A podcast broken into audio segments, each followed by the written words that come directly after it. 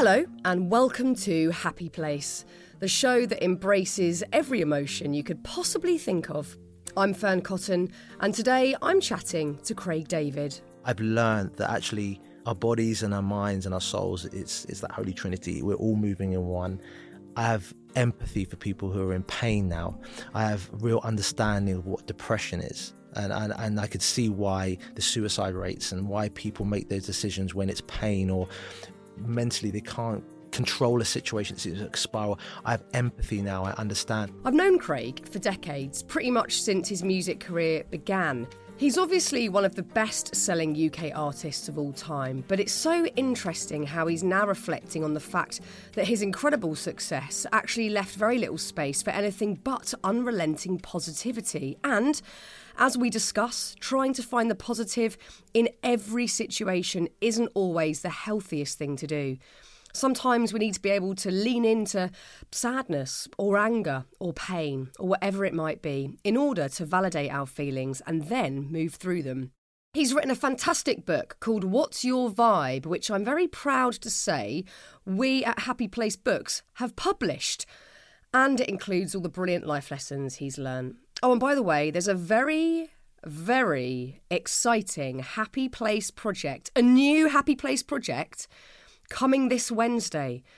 It's just brilliantly exciting. I'm bursting to share what the news is, but you're going to have to wait till Wednesday. But it's finally happening. I'll leave you with that little teaser. Mom deserves better than a drugstore card. This Mother's Day, surprise her with a truly special personalized card from Moonpig. Add your favorite photos, a heartfelt message, and we'll even mail it for you the same day, all for just $5. From mom to grandma, we have something to celebrate every mom in your life. Every mom deserves a Moonpig card. Get 50% off your first card at moonpig.com. Moonpig.com. Okay, let's do it. Here's the show.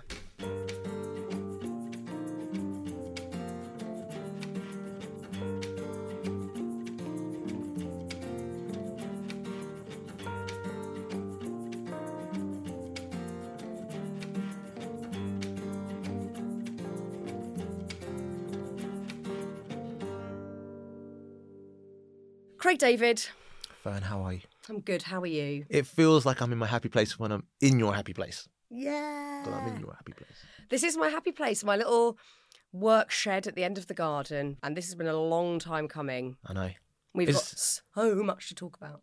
how beautiful is it that we've kind of like forged such a beautiful relationship and friends and worked from way back in the in the day to then now actually being in your home. I, I feel I feel very grateful to be asked into your into your sacred space. It's beautiful.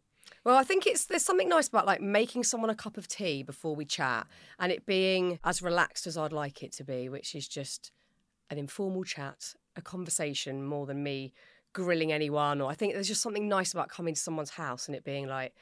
So before you walked in, Simon the kitten shit everywhere, and that's Yeah. just all part and parcel of you coming to my house. It was, and I love the way that you were like, we've got the candles burning, we've got different different different smells going on with a tinge of tinge of shit. Cat shit on This it. is the thing. So Simon's had all day to take a massive dump, and he did it precisely two minutes before you arrived. I was like, why? Why now? Why? because it, it, it was on it was absolutely on time. And and the thing is because your cat is so beautiful, He's so gorgeous. like you look and you look in the, the, the it's not a puppy dog because it's a cat, but you look in you look in the eyes and you're just like "Mm, tinge up the place. I know. It's, it's, you can you're forgive beautiful, yeah. The yeah, stench because he's so cute. But I even lit a joss stick it was that pungent. But anyway, we're going to move on because we've got loads to talk about. And where do we even start? So first of all, we've probably known each other on off 20 years, I'm imagining. Yeah. From back in the day when you would come on the kids' TV shows that I was presenting. And then I got a bigger insight into your world when I came out to Miami when we were filming that documentary about you, which was one of the funniest weeks I've ever had. It was good. It It, was, was- it was good, right? It was hilarious. I mean, them times I was still like, do you remember? It was like we did the running, or we tried to do the, the jogging, the run You the ran. day after the tequila and pineapple Yeah. shots, I was dying. I was which like, was because that show, Wow, this was a- a show that I did many years ago. Where we would follow people around and Mm. get a glimpse into their life. And we had been on a big night out, and that's when I could drink. I'm a useless drinker these days, but we're on a big night out. And then the filming schedule was very loose. It was like, what does Craig want to do, or whoever we were filming with? Probably eight in the morning, you wanted to go for a run in 110 degree heat. Yeah. I have never been on the verge of puking more. It was horrific. And It you were w- it like, fine. You were fine. It looked that way, right? no, no. it was it, it was it was kind of hectic because I was like, well, I've got to be hostess of the mostess. I've got. Which I want, to, I want to are. show you Miami. You go over for a short period of time. Let's go. Let's go for it. And I knew that it's tequila and these pineapple shots are going to be in the mix. But also, you want to go for a run on the boardwalk, so Do you want to do that. But maybe my timing of when we do that. Was we could have done the terrible. run first and maybe done the shots after. It was so bad. But um, yeah, it was hectic. It, it, it really was. But it was so fun, and we'll get onto that section of your life in a moment. But first, I'd like to congratulate you on this beautiful book, What's Your Vibe? Tuning into Your Best Life, which I'm very proud we published on Happy Place Books. You must feel an immense sense of pride having that in front of you. It's a hearty book and a lot of your heart and soul in there. Do you know what? Let's let's just circle back on Happy Place books. Let's let's let's let's see. This is not no, but genuinely because there has been so many links along the way, and obviously we'll go back through some things. But it coming out on your publishing house And I'm so chuffed. makes makes it even more divinely led to where we are. The book. I mean, uh, books have sort of come. Have been asked, uh, come onto the table of, would you like to do I bet. um, autobiography, memoir, and kind of said this before that I think there's other people out there who could talk about my life in more detail and exact moments, about, especially about music. But it felt like this, the timing came at a point where I was like, I actually feel like I've got a lot more to say than just about music.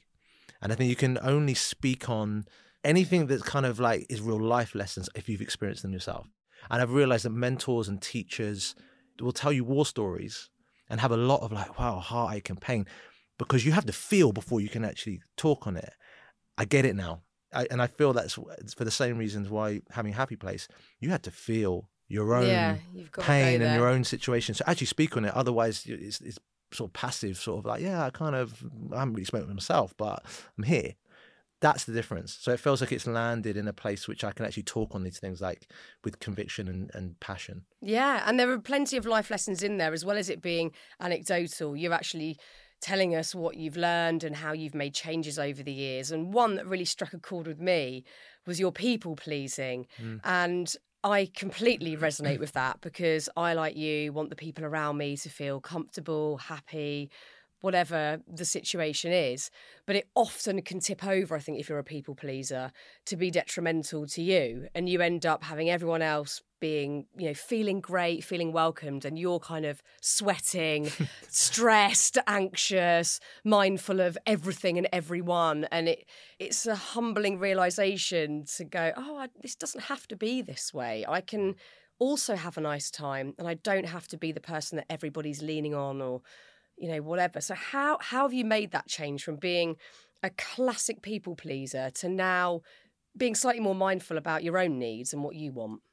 It's it's it's funny because it's it's something that's a it's still a daily I would say like it's a it's a task, but just being aware of where I may uh, let down my guard a little bit too much, and by the virtue of doing that, sometimes you because I want people to enjoy time around me, and that's something that will always be. Um, I'm a Taurus. I'm very earthy. I'm all about the senses and pleasures, and I want people to feel and smell and see and hear it goes to shows. I'm, I'm even when I'm performing at a crowd, I'm watching the crowd intently just to see is that person enjoying themselves? Can they see okay?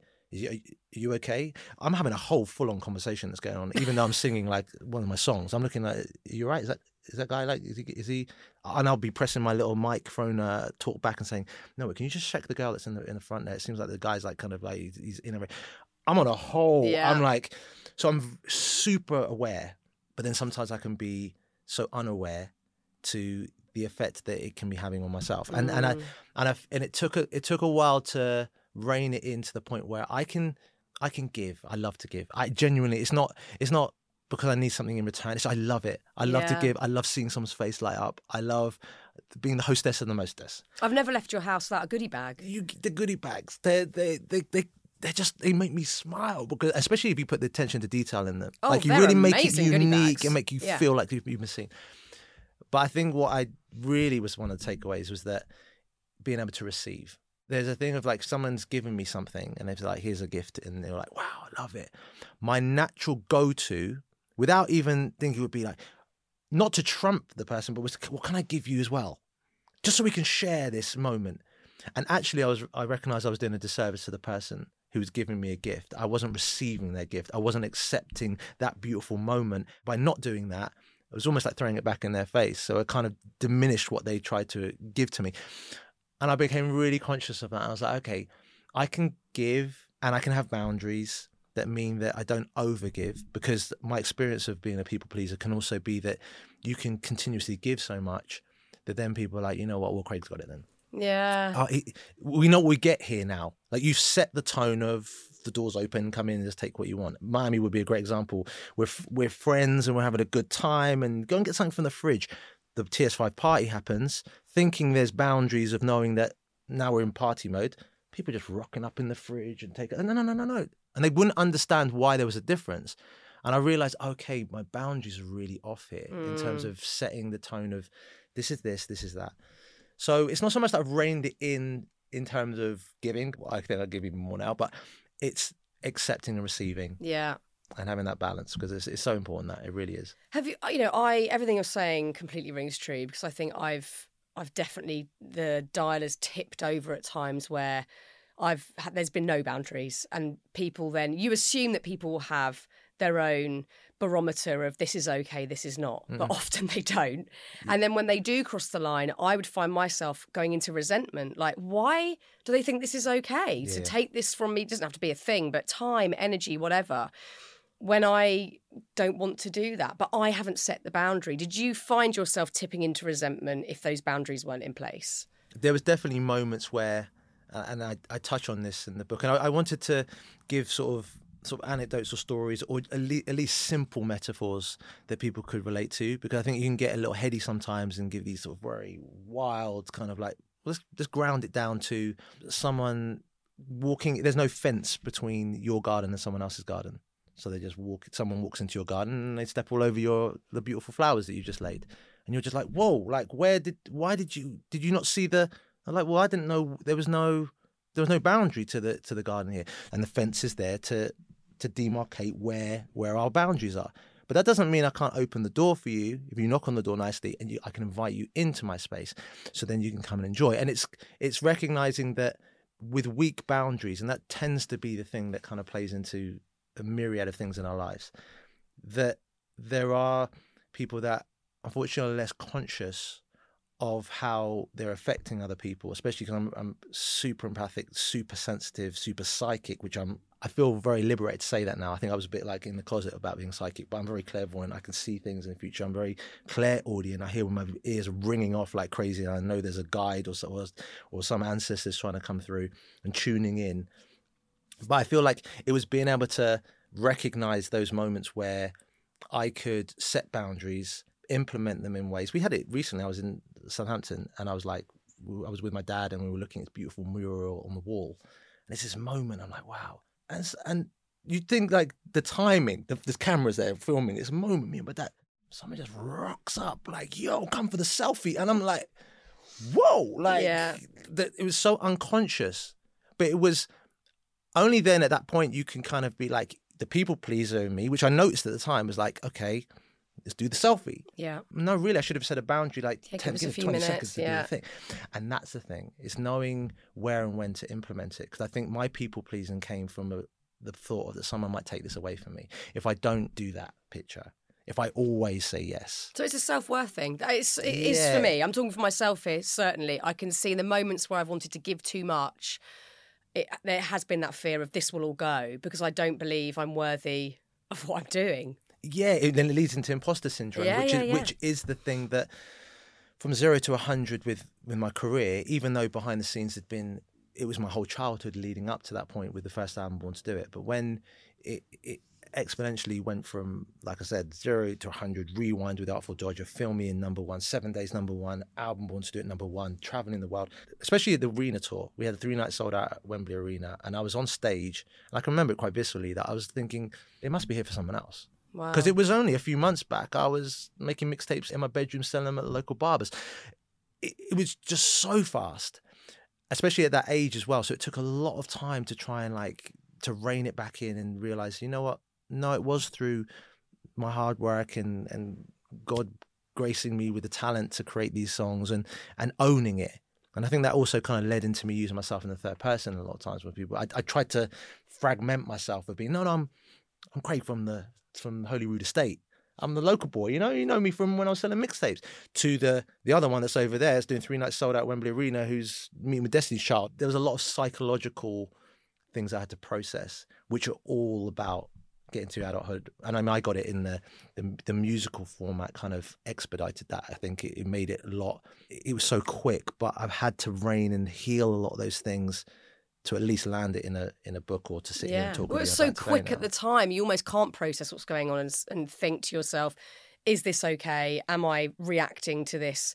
appropriately or, or whatever it might be. And so I think it's interesting when you get into your 40s, certainly, with mm. about the same age, that you can almost look back and be quite reflective and go, oh, actually, I can make some changes and I can, you know, explore that time and how I reacted to things around me. And boundaries will they'll always intrigue me because I don't feel like I ever quite nail them. No, I, I, feel like some days I go, oh yeah, I was I was very clear about my boundary there, and other days I'm boundaryless and everything's chaotic and all over the shop. And it's a really difficult one if you didn't have them in place at the start of your career to then start changing things down the line. But it's yeah. not impossible. It's, it's, kind of work in progress, all, as yeah. you said, all the time. And I haven't. I'm far from nailed it. Far from. And I always say this: I don't know anything. Mm. I've, I've accumulated some wisdom and some experience, but I don't know 100% like this is the right or wrong. I, yeah. I'm a journeyman. I'm in the mix with everyone and I'm learning along the way. But I have seen that certain repetitive patterns that have triggered me and gave me that feeling when, especially when you're having sort of, you, you're, you're, you're laying in bed and you're not sleeping well and it is affecting you your sleep patterns you know because you because someone did overstep the, the boundary and you didn't say the thing. It's always good in hindsight to look back and i think that's where meditation does help because it allows you a moment to reflect on things and we work on it. And the next day we think you know what? Well not even think we feel feel the situation not even think. That's why i say tune in like tune in feel. I'm going to say no and that that no may so make it yeah it feels because it's it's foreign to me. Yeah, i'm alien. yes. yeah. I, am you know what i mean? I'm yes is my go-to yes man. But as soon as i say no don't caretake that situation if someone has to hold a no. Yeah. Because you know the no's coming from a, a loving place. You just got to sit in the discomfort haven't you and go this feels horrible but it's it is what it is. Have you ever been i don't know if you've been burned or you feel like someone has really crossed a boundary that then you put a wall up because that's the bit that I'm again confused with like is this a boundary or is this a huge wall where I'm saying like I've got this stone here that says boundaries on it but yeah. it says fuck right off on the other side it's quite right. an extreme example of boundaries mm. but I need that near me because I'm just not naturally good at it and I can go into a brick wall mode which also isn't particularly healthy I feel you yeah, you can, you can, go into that sort of hermit mode of it, yeah. like you you close down. You, yeah. You you you. And it's funny because you've you've so coined it so beautifully with happy place, because that sort of fetal position, like for a baby in its mother's womb, or I was looking at the Gaia image that you had in your kitchen, and it's like it's it's all about that, that birthing position and, and, and the feminine energy and being safe and sacred spaces and the space that you've created. We all retreat back to wanting to be smaller and be, and I felt that. Where, but you really want to be able to be i can be fully expansive and expressive but have boundaries. And i think anyone who comes on they can give you all of the they can give you all of the practical tools and then give you all of the things but it's a visceral experience that you have to go through. And i, I feel like that's the work in progress that even in the book even though there's a solid moment of like here we are there might be things I look at and I think, well, well, my boundaries were way off today and I need to work on this. Or my people pleasing skills went way off and I got to work on that it's just we have moments where we can kind of document things and be here. This is where it is and how I feel right now. But ultimately, I don't know what world's going to present me. Things are going to trigger me. Something that was in the shadows that I didn't know just mm. comes up from like nips you in the butt. you're like, where'd that one come yeah, from? Yeah, another little lesson to learn. And I want everyone to sort of feel that this is where we ground a lot of these practices into something that's real. And I think you do this really well when you when you're interviewing people and just with everything you've put together. Is that is to simplify things it's not to make it heady and so complicated that you have to have read, read sorry, a, a thousand books or you've listened to a thousand things. And you're always looking out there for the external validation in something else or in someone else. It actually comes down to your your unique characteristics that's you and leaning in and experiencing it and not bypassing it. Because there's so many things that I've seen that I, I, and I look on Instagram sometimes and I'm like, wow, you've got the affirmations down, you've got the the yoga poses down, you've got but have you actually gone back and dealt with that family mm-hmm. issue that you really dealt with or you just bypassed it and we can all be spiritual but are you actually doing the work yeah. spiritual the thing spiritual bypass oh spirituality mm. there's some charlatans in town but, but, i think also even just looking at the whole wellness thing that exists mm-hmm. now and it can feel very prescribed like if you do this one thing if you have this one thing if you follow this one whatever rule then you'll you'll be fixed you'll be great and it's you know you could be drinking all the green everything and yeah, yeah, yeah. literally like I don't know, rubbing mushrooms all over yourself and meditating and all day long. But if, like you said, if you haven't gone back and dealt with the stuff from the past, it will not touch the sides. It, it won't touch the sides. It, won't touch the sides. It's and, there's no judgment in this, and, and I feel like everyone has their own experience and every, their own journey. So, it, but it's it's like doing ayahuasca and going off to wherever you need to go and do it. But we, yes, you can get you can go with the go to the Amazon. You can you, you can find the the the right teacher, the right person who's going to bring out the herbal medicine. The the lessons at home over here. How did you deal with the children today? Because yeah. they were your teacher. Oh, that, it, was, it wasn't the ayahuasca they... that was going to bring out the thing oh, for you. Oh, let me tell you, that brings it up every day for me. Like, I haven't sorted my shit out yet. and that, and the, or the cat at the top end of this, yeah? yeah it was yeah, like, I'm going to throw you in a little, oh, because and cats are super psychic. I mean, let's not. Let, I mean, oh, he they, knew they, you were coming. Oh, yeah. He knew exactly the timing of yeah. all of this. Yes, he But did. I do feel like that's the. It's trying to take out some of the whimsical part of it. Yeah. Um, Which can be fun. I think all of this stuff. I think there's room for all of it. Like it can all be fun, and if it makes you feel great, go for it. But it's not good. You've got to do the work still. Yes, like I, I and it's really hard. And I'm still doing it, and I probably will do it every day until I die. You're doing the work, but you're also kind of channeling in into your work, and you're you're creating a safe space for people to come through and to express themselves. So you actually you're really are doing the work. This is hopefully will resonate with someone, and yeah. they'll go away with it and say, "Oh, okay, that's the." I, I touch on it about talk about meditation and the the word meditation sometimes people can, if they're not familiar with that word, it can it can feel just a bit. Oh, do I have to be in the Himalayas? Do I have to cross my yeah. arms? Do I have to put them or down? also do like, I have to put oh, the incense sounds on? really boring. Do I have to put the music? Do I not have the yeah. music? Do I breathe? It, how many counts? You know what? Listen, if you can go out in the fresh air and you can go and get some fish and chips, you you're thinking about that fish and chips, yeah. It's cold night, winter's night. You're gonna go in and like, I'm gonna go. I'm not gonna order this delivery. I'm just gonna go down to the fish and chip shop. Yeah, I'm gonna wait. It's cold. Put the jacket but they're going to be hot, and there's going to be like there's some, some salt on that, and the vinegar's dripping down yeah. to the bottom, and you're on the way home. And there's that moment I'm going to take it back to whoever your your family, your friends, your, your, your partner, whatever you may, or just you're going to go home. That walk in of itself was a form of meditation. Yeah. You went out, you cleared the air, you got fresh air in your lungs. If we can ground this stuff, it allows for the more whimsical stuff that I do enjoy. Don't get yeah. me wrong. Like I love we can talk quantum physics, and I love looking at Joe Dispenza when he's talking about. love uh, Joe Dispenza. It's fantastic. Yeah.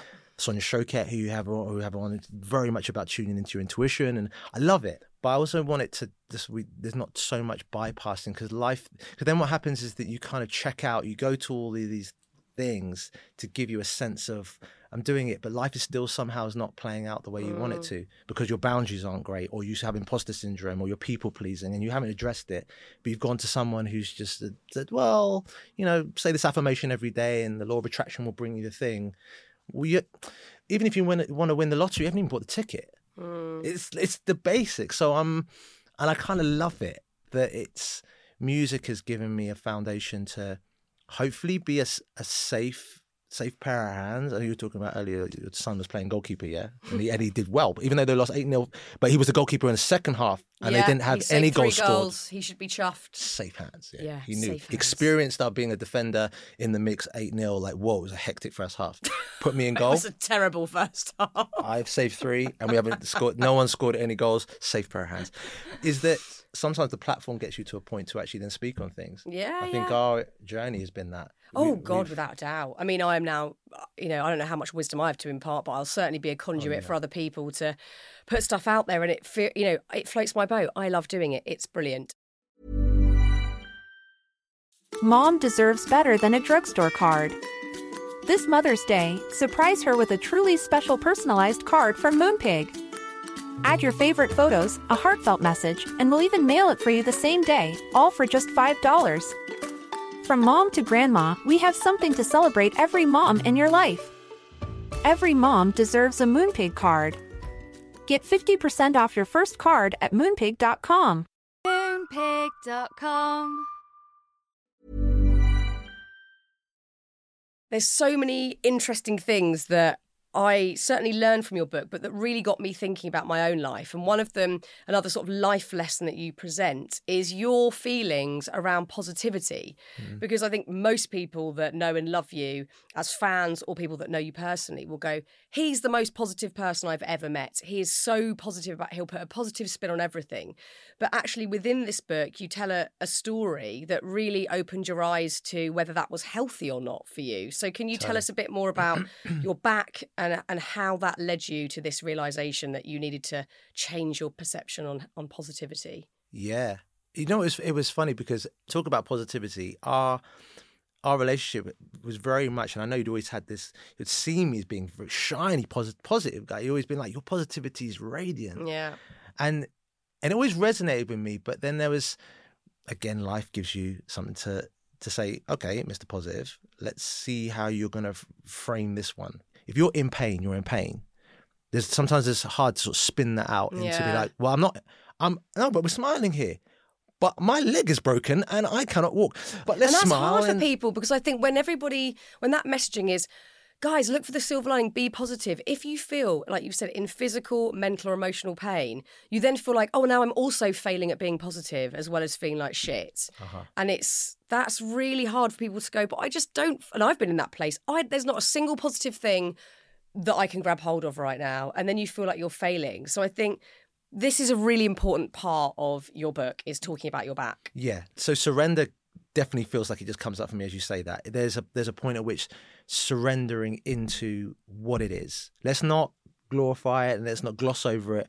And actually, then it takes a little bit of the weight off having to be the, the glossy, shiny, positive person because you're feeling pain. Now, in my case, I opened the book with going out to Good Morning America to do a live TV. I'm about to go and do a performance um, of I Know You. It was in like 2000, end of 2017. Everyone's hyped up. This is the big one. You're going to break it. It's going to break through the song. And and it's just been a really it's just been hectic schedule up until that point. and i think throughout my life i'd always experienced little twinges and and, and pangs in the in the back like you would do if you're training a lot i never really took mind to it and sometimes your back would blow out a little bit and you'd be out for like three or four days and get massage and you're sort of back in but i can remember walking it was early morning as well and it was freezing cold the day before wherever we flew in from and I'd done a little session in the gym and I could feel this a different sensation. Like you when you know your body so well, mm. you know sensations. You know when something's different. You're like, hmm, I haven't felt that kind of pain in my back. And I was I was like, okay, let me work through it, you know. And this again, I've learned so much the word man up and come on, stick in there, stay strong. It's like it's it's all nonsense. It, it really is. It's it's it's designed on such a false pretense. But I was like, come on, stick in there. You got you. And I couldn't finish my actual set because I was feeling this this weird feeling. Thought sleep it off. Early Good Morning America. Out there. So I'm in the dressing room and the doors banging off a hundred times with different people. Like, hi, did you, would you like some tea? Hi, did, uh, uh, with the contract signed. Hiking it. I was just like, no. There's my bound my people pleasing smiley positive guy was starting to wear thin. And i also felt this pain still. And it was it was sparking like and i was like this is strange. Like i don't know. And i watched on tv and it had like how about millions of Amer- americans were suffering with uh, back pain and what they were taking, all the different drugs under the sun to deal with it. And I was like, listen, right now, load me up. Yeah. Like, I'm Mr. Homeopathic man here, but right now, I'll take anything. We are in. Yeah. Give me the thing. Right. And then there's more banging on the door, banging on the door. Door's like, my meditation is is out. Like, the, like this is what I'm saying. Like, the meditation, can you meditate when the door's banging off the thing? That's when you need it. Yeah. You know I mean? Not when you're quiet and it's all zen. So I'm walking out and I'm about to walk onto stage and it's just a lot going on. And I'm a little stressed out, the back's hurting, and I, they're like, right, you're on. And I was just like, whoa, like when did the, when did that happen? And I, in the rush of everything, as I stepped up onto stage to go out and perform, my back went into this into a spasm that I have never felt anything quite like it in my life. For anyone who's suffered with sciatica, who suffered with, with back pain in terms of it blowing out, everyone will relate to that. You know, that moment you picked up the toothbrush mm-hmm. or you picked mm-hmm. up the, and it goes into that. But the difference with this was that it wasn't letting up. So it was like 240 volts continuously. And I was just like, do I cry? Can I do the performance? But the adrenaline's kicking in. The, the red light's on. The song started. I've got to sing through this. So I'm, I'm singing I Know You through gritted teeth, feeling like I feel like I want to collapse. Somehow get to the end of the, the song through adrenaline alone. And I still have another song to sing. I had to sing a song called Magic, which is the universe giving me a little like it's like you know what? Oh yeah, yeah, yeah, We'll give you a little magic to sing on the on the end of this. So you didn't get the memo early doors of all these little things happening in your life, but we thought why don't we wait till you're on Good Morning America on a Brilliant. huge TV to really get you? And the song's called I Know You. So it's like, oh yeah, you're gonna know yourself today, right? And you're gonna sing Magic to you. So somehow I grit my teeth, get through that. Then there's this rush to try and get me outside to Times Square to take this picture outside of the the time is now visual on this huge LED signature behind me. The one that everyone, oh, you're on the screen, you did it. I'm taking the picture and I just wanted to cry. I'm smiling to try and take this picture. I wanted to cry. I've never felt such pain in my life.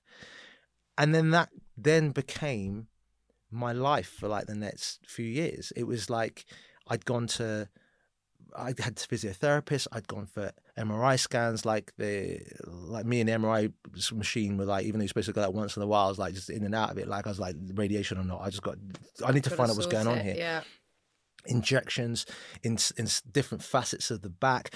What is the thing? And no one could quite. It was like we're not sure which nerve is kind of hitting. It's a it's a nerve impingement. And this is also then leading to a huge lack of sleep because you're obviously not going to be able to get comfortable at night. Lack of sleep. Yeah. Lack of lack of everything to mm. the point at which I was then going to doctors to prescribe me with well first you started with like melatonin let's go there. And then it was like is there anything that will get me to sleep? Because i was actually getting one hour sleep. I had this sort of fight or flight thing that was sort of happening at the same time where i was like i couldn't go to sleep till sort of six o'clock in the morning. Wow. Then i'd feel super tired for an hour then bolt up with energy and be so you, you, my my circadian rhythm was completely out of sync I had this fight or flight thing going on. I wasn't sleeping. It was just everything was doubling down, and I couldn't find the positive side of it. And I think for anyone who's, like I said, is, is feeling pain, not just back pain, especially nerve pain. I mean, I didn't know the body could could give. I can handle the the best of like if you give me deep tissue massage and you go in like in in, I, I could say that I can pretty much handle it. But nerve pain, I want zero to do. That will humble you within a second. And because it was happening throughout two years of my life, and it was continuously, even with injections, it was still happening. My world went into a very small space where I was conscious of every turn because it would it instantly be that spasm locking because the back was trying to protect me. And I had very, very, very, and I hate to say this, but I had really dark thoughts where I was like, you know what? If this is going to be my life from now on. Whatever we need to do to to to stop this. And I've never had dark thoughts like that. I mean, you're talking about mm. to the point of I was never getting. To, I, I would. I'm thankful I got to the point of how would I go about doing that? What would be the? I was just like, if this continues, I have got to just and. It, it pains me to even to be there, especially sitting where I am now. But we want to talk about the silver lining of that. Would have been that my connection with my body, we became one. There was a union between what was before me going over here, body you follow. I'm doing this work, you continue to do it. I'm gonna burn you out in whatever way I need to to for whatever my mind is telling me to do, you follow. Even when I saw you in Miami. We're gonna yeah. go and do tequila shots and do a madness and then go and go go running after. Body, you just keep up with me. There was this union where I was like, I actually have got to check in with my body now. Me and my body became one. I actually know how you feel. I know how when I'm moving in the wrong pattern, I know when that pain is there. And to bring it to its natural conclusion of where it started to dial off, and, I, and it's still, I've done a lot of work and I'm really trying to not go there to have like an actual proper fusion in that part. Some people say that actually would be a great thing to do. It's really to do with the disc, the facet joints have become so deteriorated at L5, S1. I know my back so well now. Wow. I know all the facet joints. I know I know the body now. Yeah. It's like you learn, you learn. Oh, you want to talk about backs? When someone says in the old school, oh, a bit of a budgy back, mate. I I'm it's not, man. and people would play it down like that. I just a bit of a dodgy back. When you feel it, you start to say, "Wow, you're going through that." When someone's going through sciatica, that is something different. And uh, relentless pain. it's is- relentless pain and and it was kind of again one of those things that i can see it in a different light now and who's to say if you if you think you've you've mastered something you might say listen oh you want to play games again? You want to start doing the madness and we want to go our separate ways? I'll bring you back into union again. But i've learned that actually our bodies and our minds and our souls it's it's that holy trinity. We're all moving in one. I have empathy for people who are in pain now. I have real understanding of what depression is to get to that point and, and and I could see why the suicide rates and why people make those decisions when it's pain or mentally they can't control a situation it's a spiral. I have empathy now i understand. So when i talk about it in the book it's coming from a place of i understand this now not from well passively i can kind of get what you mean by that. Why don't you say a few affirmations and everything's cool? There was no affirmations there was no meditation there was no nothing. It was go into that dark yeah, go into the dark night of the soul, as they call it. Go into that dark place, swim around there for a moment. And the hardest thing is that I've got such great family and friends, and I and, you, and we both know Colin, my manager, has been with me for like 22 years, and he, he, he and, and him and his his wife Amanda created such a beautiful safe space to say you want to come over to our house and stay with us if you want if you and even then it was like I just want the pain to go Yeah. and I know you'd do anything you could to do that for me, but you, you haven't got the answer. And the only answer I can get from this is I'm going to have to just dive into this dark place and see where I come out the other side. And to sit here and to speak with you, I have a new appraisal of positivity, reframing it. And I can talk on it now, and it, it's I have to keep myself in check. I'm very conscious. I sit up uh, like a bit more, I'm a bit more conscious. I move a lot slower. Certain activities, you know, I'm thinking, you know what, should we go and I'm not a hero with weights and no, no, we can't. We just live the life and we're grateful that my body's not causing me pain. And you get when the older, especially my dad would say, son, you know, know slow down. I say, Dad, I didn't understand what you meant like all those years back. I get it now. Has that now given you the ability to, whether it's something that's, you know, an everyday challenge or something that's more extreme, go, you know what, this is shit and it's just shit. I don't have to look for the positive spin. It's just shit. Yeah, it, it, gives you, well, it gives you the, pain is the one that will always kind of, will, will humble you. Like I said, it will definitely, you can try and spin it, but it's the times when I'd walk into the gym. And, and, and I look at it, it's not just, say, physical just physical things that I was doing that caused it. I think it was acerbated by, like I said, like workload and things that I was doing and my drive and just like, you know, just trying to burn the candle at both ends. It just doesn't work. But when I'd see people in the gym doing it with these like stretchy bands on the floor, like doing little stretches and small little leg moves, and I'd be like, I'd have that, mate. Come on, just pick up the weights, man. Let's go. This is stretching and doing the whole thing. Oh, humbled, humbled. I was on that floor for a good year and a half, looking up at the sky, doing little stretches Yeah, and tiny little little things with my little bands Yeah. and my little things. And I had and I had appreciation. I was like, you know what?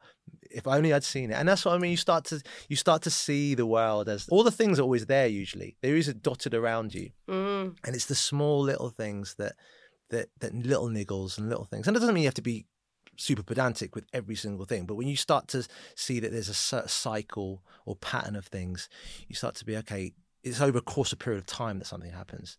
Do you know what I mean? With anything. You know what I mean? So I'm just very I'm much more conscious of it and it's it's been really really helpful because I can speak to other people now and like I said have empathy and, and talk to them about it. But yeah you've got to change your ways. And it doesn't mean I'm very active. Like I can play football I can do I can do everything, but I just do it with consciously. Yeah, not pushing yourself to the extremes. Yeah, it's there's no need for it, and who are you doing it for? And I think Miami was I needed to go to Miami, do all that stuff, and experience like it being so body conscious out there, to actually to for it to humble me and say, listen, Miami's not going anywhere.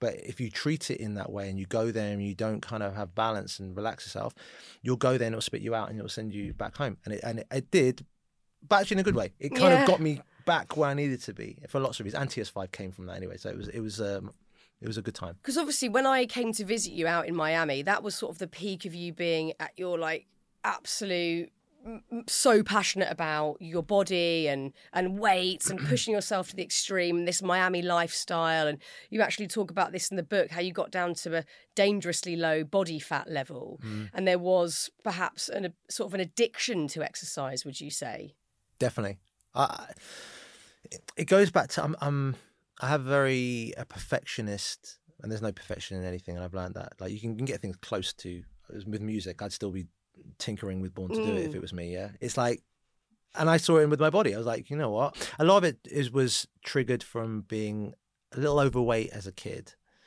and when I look back at it, it wasn't really being overweight. It was just that I was just carrying a normal a weight. Yeah, yeah, I was just doing my thing. But in society at the time, you felt like, okay, I haven't got the six pack like the captain of the school football team. I'm the one that the the girls would would would lean on shoulder. Oh, he's broken up with me, and what do you think? And we'd have such a deep rapport together. But I don't really want to be with you because I want to be the guy who's got the six pack over there. And you just so you'd be the, the shoulder to cry on, and you realize that you had this emotional, so much emotion to share, and so much wisdom and experience but the, no one would want to really be with you. So that kind of set in from early doors, and then go through. And it wasn't because I used to sell chocolate at school either. Like, and it's a Biggie line of uh, never get high on your own supply. So it's like never, never, never eat your own chocolates at school. I was good with that. I was like, I've got to use these chocolates to buy more vinyl. So I was always good with that. But it was just my being overweight. I think, or being make, having that feeling that, that society was saying I was overweight, made me feel like when I could flip that around, I would do it.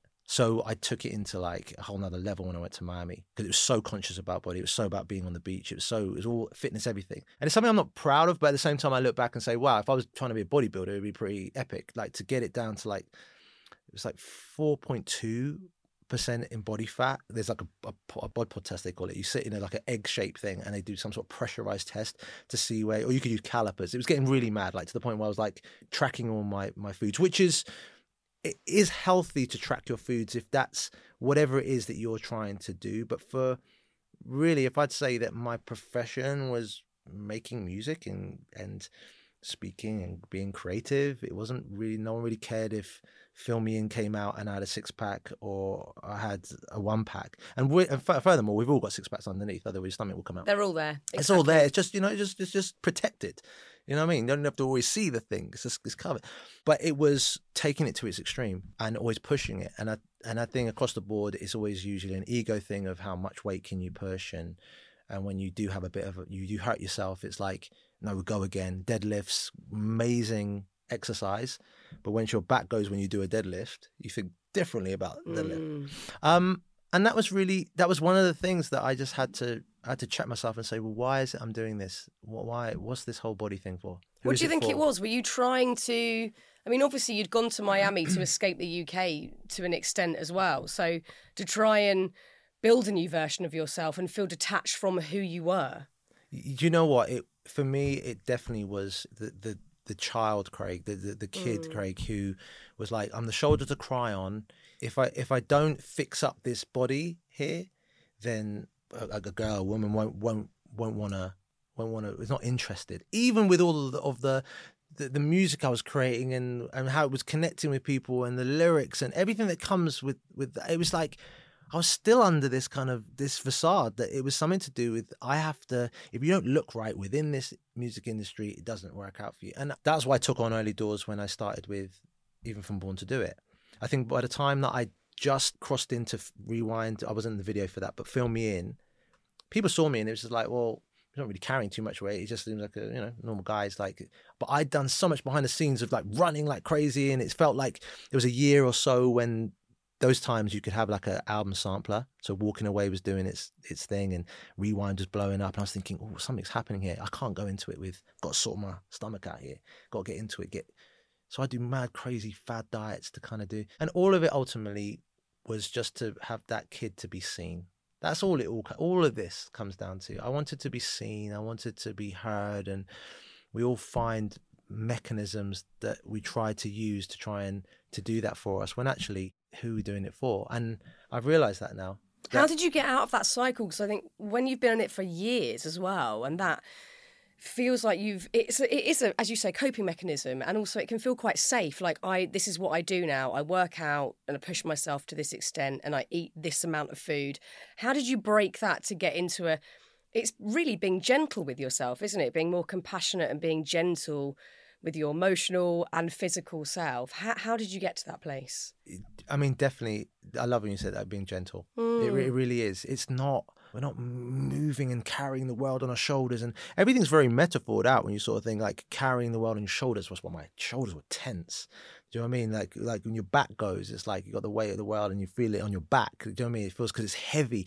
All these metaphors that you sort of see that are used are actually very linked to the actual physical of what's really going on. It's like there's a physical energy that you carry when you're trying to keep up these pretenses, which may be even back to imposter syndrome of opening the door and this is the character we've got to, to be today. When actually today you're not feeling that way. Yeah. But because you feel someone's going to take it away from you. And if I don't keep up the six pack, someone's going to take it away from me. And not realizing that, and this is like, and, and it's it's real self love in in the in the greatest sense of it. But I've written "Fill Me In" and and Seven Days and nothing like this, and I, songs that these are tunes.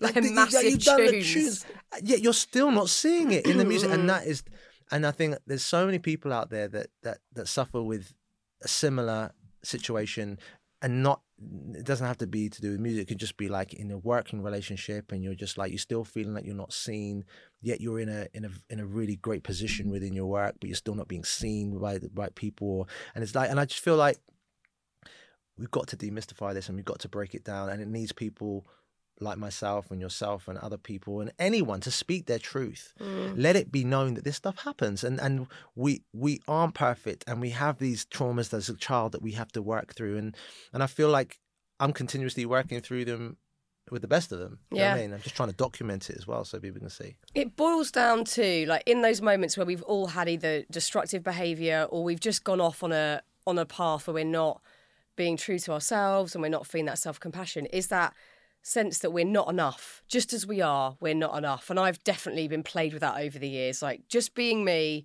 is not enough, which can lead to trying to overachieve or people please or whatever yeah. it might be. Do you feel sat here today, even if we took away your whole back catalogue, yeah, just took it away from the scene, do you feel enough? I actually do. And and I and I say that deeply from my heart. I'm I'm always going to have to work through things. That's that's life, yeah. And I think that's what makes life exciting. If it was just all breezing through life, then you don't work for anything. You want to feel like a sense of achievement or a sense of the light and the shade. And but I'm enough. I I, I and I think that's what's allowed me to get to a point where I can actually talk about these things and be seeing we've, we've both spoken about Brené Brown and the power of vulnerability and how there is a real power in, in, in, being vulnerable and be able to speak your truth and opening up and wearing your heart on your sleeve. I think before I kind of shied away from those conversations. It was like just keep it music, talk about the music, and you'll you'll be fine here. And by talking your truth, you, you you resonate with people and you open up your the circle of people who will relate to that and actually then kind of reconfirm the feelings that you were having, and then you feel like, oh wow, there's other people who are experiencing this, and yeah. then we build a community, happy place. I feel that this book is the most, it's the most up to date version of where I am. In a year's time, two years' time, I'll probably look back and be like, "Wow, I could write another one, another one of a lot of other things." And I think I might do through Happy Publishing if you want to do it, Happy Books Publishing. But no, no I think it's, like... it's really, uh, you know, it's certainly why I do what I do. I think sharing is is huge, and it's sometimes easier for me in this space like you know there's a purpose that this is i know that um, other people hopefully will listen and get something from it but obviously it's very different to when it's on a smaller level in your own life uh, with intimate dynamics and relationships and there's a part in the book where you're talking about your back mm. and you felt almost sort of terrified to reach out to ask for help. You saw it as a sign of weakness. Mm. How do you feel about that now, looking back at sort of Craig with a terribly bad back, unable to actually say, I need help?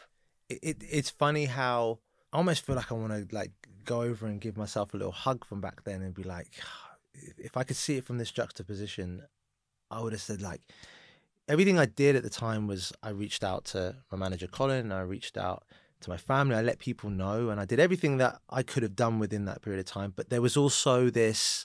I don't like reaching out to people. I don't want to ask someone else for help. I want to. I, I'm just not that.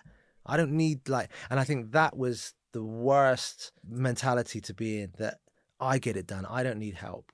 it's funny because even if you look at Jesus, still had twelve disciples, right? And I need a crew with me. Do you know? There's always a crew, yeah. Yeah, you need a support network. In, any religion, any faith, there's always there's disciples of some sort that are there that are helping the greater cause. No one's out there on some lonesome, yeah. And I felt that that really resonated with me when I when I heard that. I was like, I need a team Yeah. and a good team of people, and I need to be able to delegate.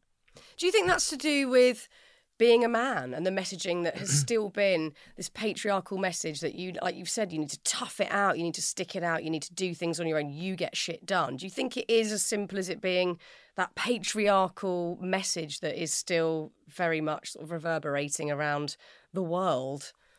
i mean, it's def. I mean, I'm definitely seeing the patriarchal system falling apart, which is you know, a wonderful thing for me. Where the old patriarchal divide and conquer, action, fight it through, and we're seeing the matriarchal system being replaced, and for women not having to like shout above the rooftops to actually be heard, and actually just like, do you want to actually take a leap out of out of her book because she actually is speaking empathically. You even start to even weirdly see in politics. You're starting to see people speaking on things where people are resonating with it for the first time. We used to be like backwards and forwards sort of like thing, but you're seeing people speaking on things like, wow, you're you're you're you're pulling in the matriarchal, the feminine energy, even if it's not a male female thing, the energy. Because the, the, the masculine thing is action and movement and forward movement. And I found that I feel for me that it's just that from my early growing up with my mum and grandma, uh, predominantly because my mum and dad broke up when I was around eight. So I kind of I had to work out the world. I was out there and I was and it started very early for me. But I was always around that nurturing energy of my grandma and her picking me up from school and some sandwiches and got the tea there for me and my and my mum's love. And and it, it served me so well because I I feel like I can only really speak on what it's like to be encased in in the physique of a, of a, of a man of a, of a male. But I, I embody the qualities of both. And i think it's important for me to speak up and to to show power and vulnerability and to speak my truth because we're seeing it already that the, the men are opening up and they're seeing it from other men talking about things that we don't need to do it this way. And i think for, for me I, I i love to be able to hold space and pull back. Just listen listen. Like a woman birthing a baby. That's why i saw that Gaia um, image birthing of a baby for nine months carrying a baby birthing that whole experience. And then to see like Gaia and the earth of her nurturing and cut and looking after us and, and holding space for us. But yet to still go around and just like treat it as if it's it's it's, it's two separate things. Yeah. like my body and the the the mind want to go over here and it's all the same. And i feel it's cha- it is changing. It's changing for the better. And i'm just i'm really helpful, happy that i've got a lot of good women around me. Like I, I feel like like i'll get called out for certain things and i love it because it, mm, it's good because it's just like the terminology for things and speaking of things that actually well, you're not a woman so how do you know and i was like you're absolutely right so how can i speak on that but there is a there is a middle ground where we can talk about things so it's not completely ostracized. Oh, yeah, where, no, where we've you, gotta you got to have the balance. it Otherwise, all. it's like Yeah, yeah. we've got to find like the middle ground. We can have a convo about it. I can't fully embrace and understand what it's like, but I can hold space and I can learn and I can listen. And if I can mm-hmm. be of service and help, then there's a win here. You yeah, know, it's a So- beautiful thing. Mm-hmm. And looking at, say, the version of you that I hung out with in Miami, which was a very fun time, Yeah. versus what you're into today, it seems like there are different things floating your boat. So back then, you did have this incredible lifestyle with the beautiful flat, a massive apartment, cars. It was all very fast paced. Now, what seems to float your boat? Gardening, love. Love gardening. You got a lovely garden, by the way. Thank That's you. I was just saw as I came in. meditating and having a much smaller and gentler paced life. Is that correct? That is very correct. And do you know what it is? It, it come it stems from a sense of not needing approval from the outer world of the things that I do. I appreciate and love the the feedback and and music connecting or anything connecting. I mean, it's I, I love that. It's just a beautiful exchange of energy, but not the approval. And I felt that maybe before, not even maybe, definitely before, it was what are you wearing, what car have you got, the place that you've got, and everything was of the material to kind of to reinforce to double down that there is stature here but the funny thing is when you actually have this real this feeling of self-love and you're just like i'm my own approval it just radiates out that you're like I don't need to rock up here with all of that stuff. And it doesn't mean that you have to roll up in the Ferrari. If you want to have the place, it doesn't mean you have to go complete opposite, but it's just, it doesn't matter so No. much. And I feel like that is so liberating. And I see, I see a lot of people like, especially like in, in certain genres of music, you, there's a certain pretense that comes with it. And, it, and, but I look back at myself when I used to have the gold chain and the diamonds, and I knew what that meant. It was like coming from a working class family on the council estate, and you put the thing on, yes, we're here. But then all of a sudden you're, you're moving and the chain smashing you up in the chin, and you're just like, well, it's not quite It's giving not me the, practical, quite it's not giving me the feeling I was looking No. for, yeah. and I don't, I don't even know where it is now.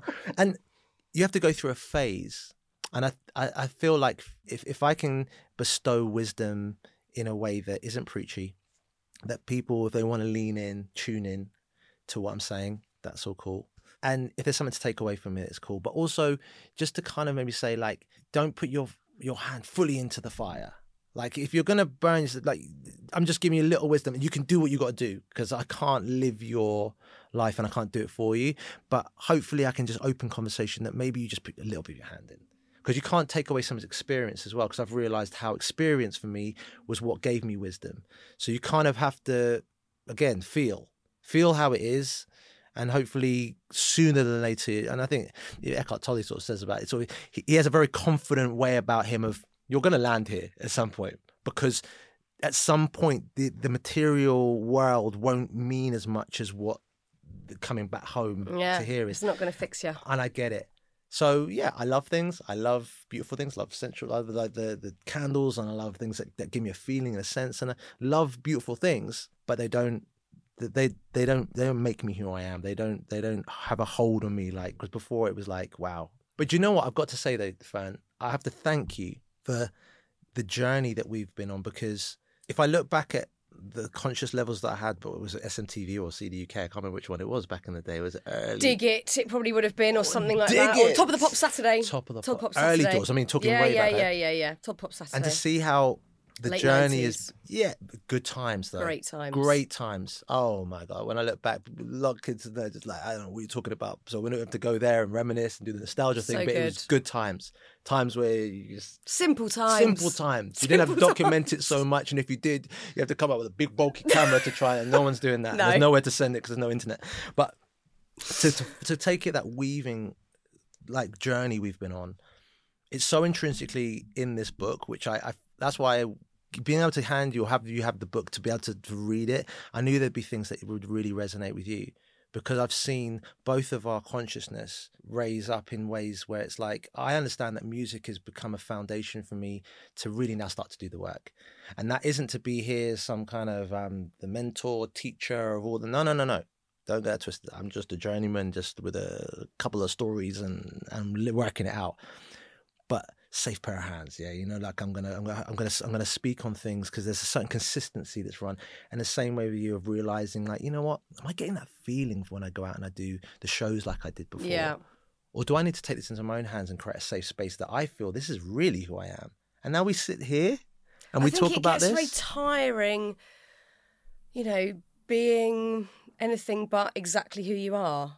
It's very exhausting. And I think, you know, maybe we both just reached that period around the same time of, I'm just going to be me. And if people like that, great. If they don't, I don't really care.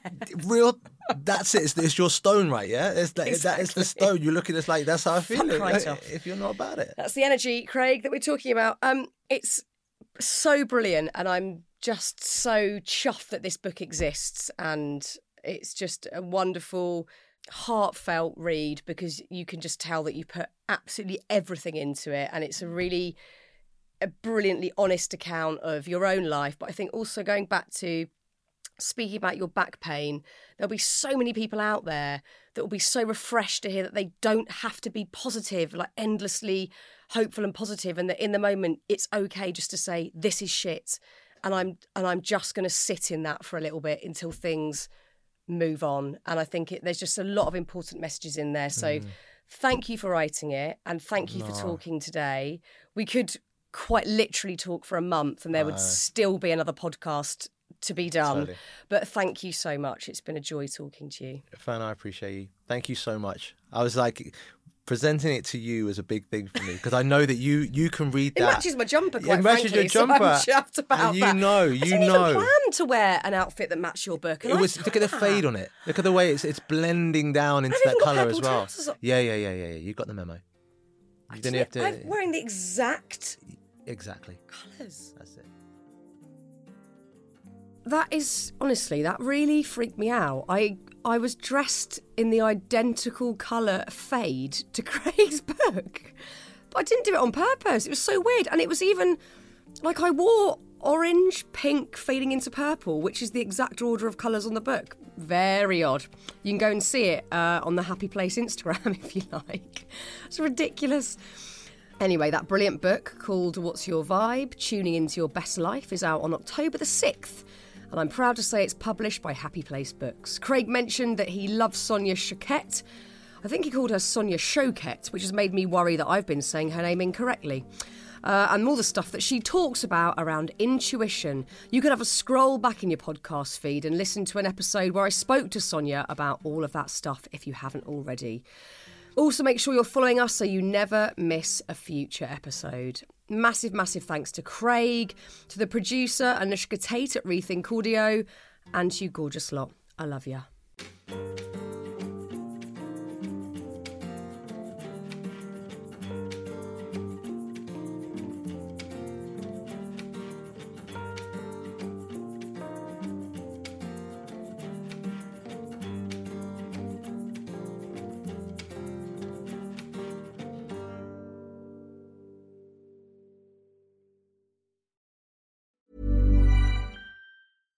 Mom deserves better than a drugstore card.